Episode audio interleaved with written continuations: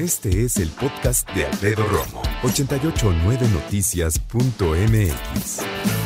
Te voy a presentar un libro. Es el volumen 3 de 60 años de rock mexicano y que va de 1990 a 2016.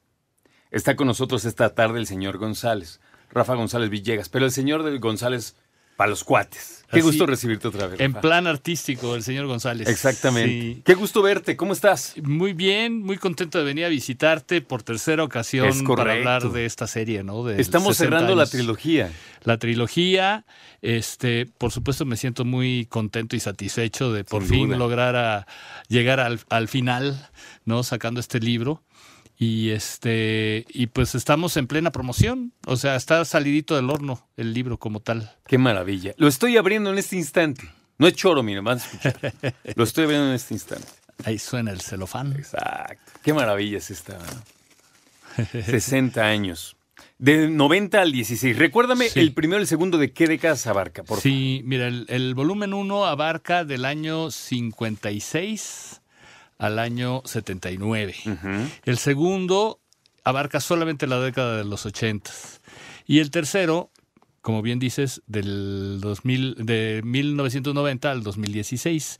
El 2016 es cuando se cumplen esos 60 años a partir del 56, que es donde empezamos. ¿no? Y, y algunos quizás se pregunten por qué esta distribución tan extraña, ¿no? Finalmente, los tres libros tienen alrededor de unas 500 páginas. Sin embargo, lo que definió qué periodo este, correspondía era el volumen del texto. Eh, por poner un ejemplo que espero no sea tan complicado.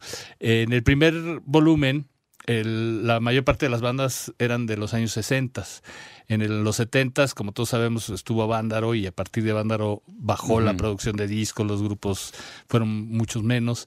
Y de alguna forma se truncó también la historia de lo que venía pasando en el por rock supuesto, mexicano. por obviedad. ¿no? En los 80 fue expl- explosivo y surgieron muchísimas bandas y son bandas que algunas de ellas siguen siendo vigentes. Entonces sus historias son muy largas. Sí, perdóname, te voy a acomodar el micrófono un segundito. Ahí está. Este, sus historias son como largas, ¿no?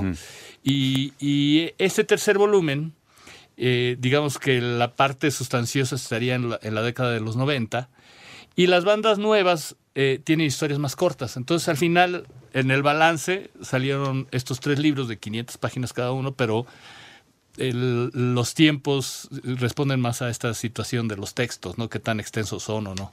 Fíjate que, y tengo que decirlo, a mí que me gusta la música, no me considero melómano como muchos, pero me gusta mucho la música. Eh, cuando he viajado, pues procuras comprar desde curiosidades hasta clásicos, ¿no? Que dices, tengo que tener, en ese afán de amar a la música. Y, de, y, y cuando hablamos de libros, a mí se me hace bien importante porque los que tengo, eh, de fotografías del rock, ¿no?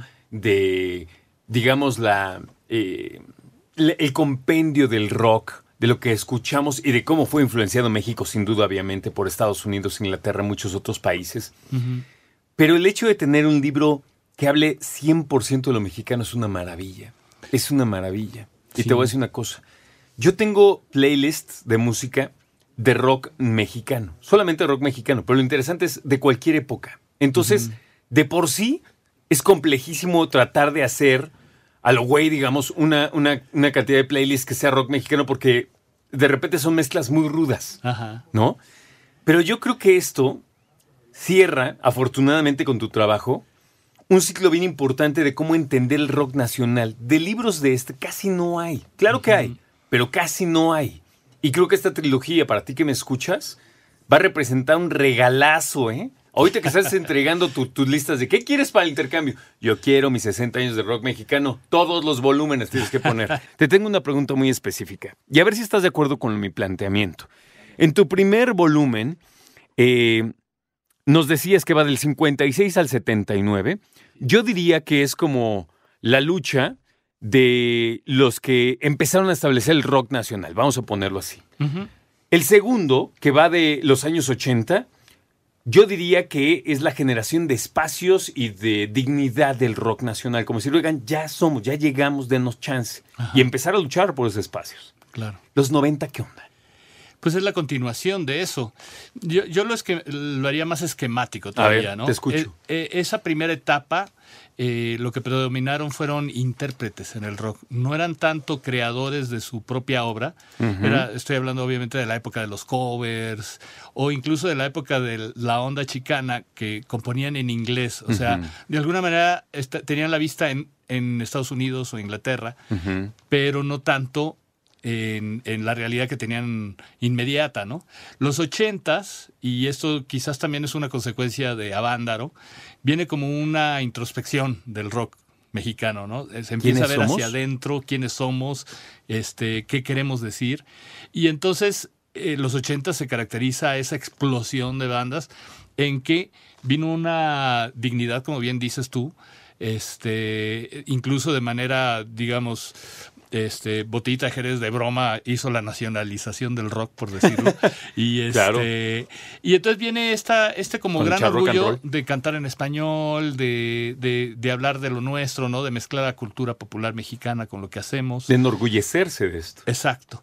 Los noventas se vuelven ya, este, por un lado, eh, eh, la atención de la industria musical en México ya estaba puesta en el rock mexicano, que si bien no vio a todos, porque hubo mu- muchos que se mantuvieron al margen, este, sí en términos de popularidad el rock gozó de muy buen, buenos tiempos. De ¿no? buena salud, vamos de a buena así. salud. Y los noventas fue justo el desarrollo de esa etapa, ¿no?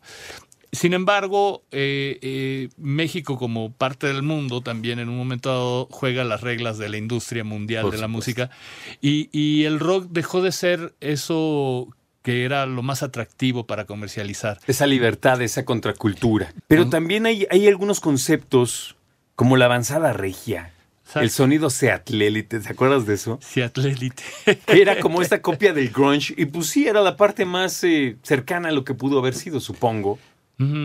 Mira, lo, lo que pasó es que, como bien te decía, la industria se fija en una parte del rock, el, el rock era más comercializable, digamos, este, y deja fuera a muchos otros géneros también dentro de esta gran escena que es el rock mexicano, que fueron tomando sus propios caminos y autogestiones, por decirlo así. Pero la industria necesita de modas para vender. Entonces, Rock en tu idioma fue una campaña eh, planeada para introducir el rock argentino y español que estaba funcionando en sus países, pero en México con la prohibición del rock no podían explotarlo, ¿no?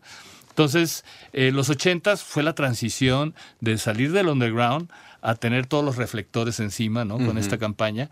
Llegó un momento en que se agotó, vino, vino una tendencia de hacer como subsellos en las discográficas grandes, Culebra. Culebra, Manicomio Sí. y otros más, El Mazo y otros que se que hicieron. Y este, después vino la avanzada regia, pero hacia final de los noventas viene esto que te comentaba, de que el rock dejó de ser el interés de la industria, ¿no? Vinieron otros géneros a tomar el lugar de lo comercial. Sí. Y entonces el rock entró como en una especie de limbo, en el cual también se da en una circunstancia totalmente novedosa que no había existido antes, que es el predominio ya de las redes, la posibilidad de conectarte con la gente de otras formas y de no usar los medios convencionales de comunicación para, para contactar con un público determinado, ¿no?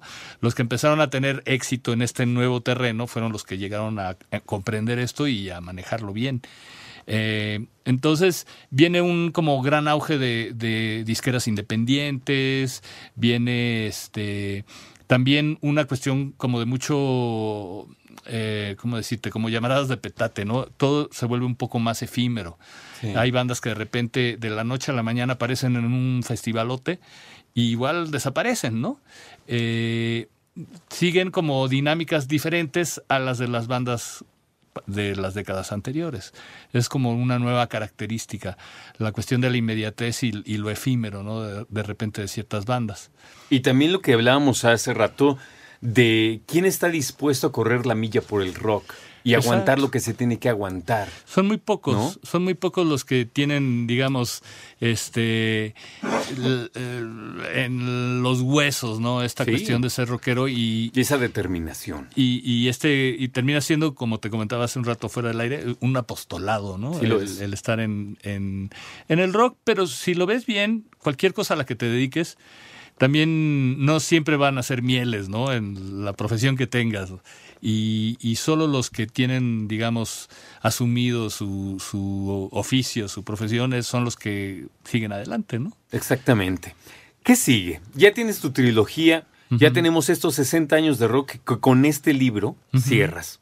Así es. ¿Qué viene? ¿Vas a seguir investigando? ¿Quieres ahora? Porque son, sería del 2017 en adelante, ¿vas a esperar otro poco? ¿Qué onda con escribir del rock mexicano? Merecería esperar un poco porque la, la distancia en el tiempo te da perspectiva y es la mejor manera de abordar de repente la historia, ¿no? En términos generales. Este, tengo otros proyectos en mente. Me gusta esto de escribir. Por supuesto que soy músico. Tengo mi banda que es Combo Movox, que hice con Zaira Franco, una cantante. Y, y sigo en la música, pues.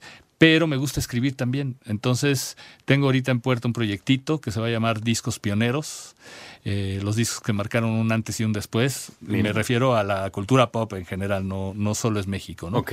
Este, y tengo una novela medias que eso es- ya es entrar en, en otros terrenos, Claro. los terrenos de la ficción, porque hasta ahora he hecho como investigación y he hecho crónica y análisis y etcétera, pero sí me quiero meter en los terrenos de, de una novela. Tengo una novela a medias, entonces terminarla, ¿no? Suena fantástico. Felicidades.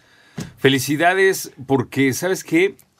Yo creo que esto era necesario para tener un poco de contexto para muchos de nosotros, que si bien nos gusta el rock mexicano, sí tenemos que leer.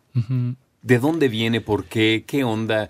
De repente nos encontramos en debates de redes sociales de qué banda te gusta más y está padre.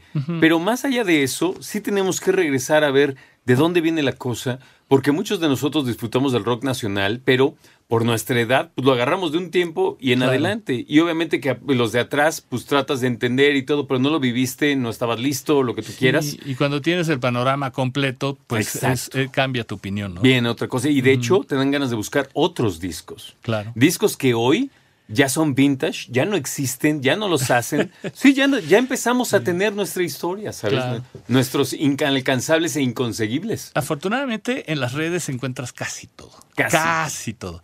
Y yo lo sugiero incluso en el libro. Mientras van leyendo, no, no hay, digamos, textos que describan la música. La Claro. música se oye.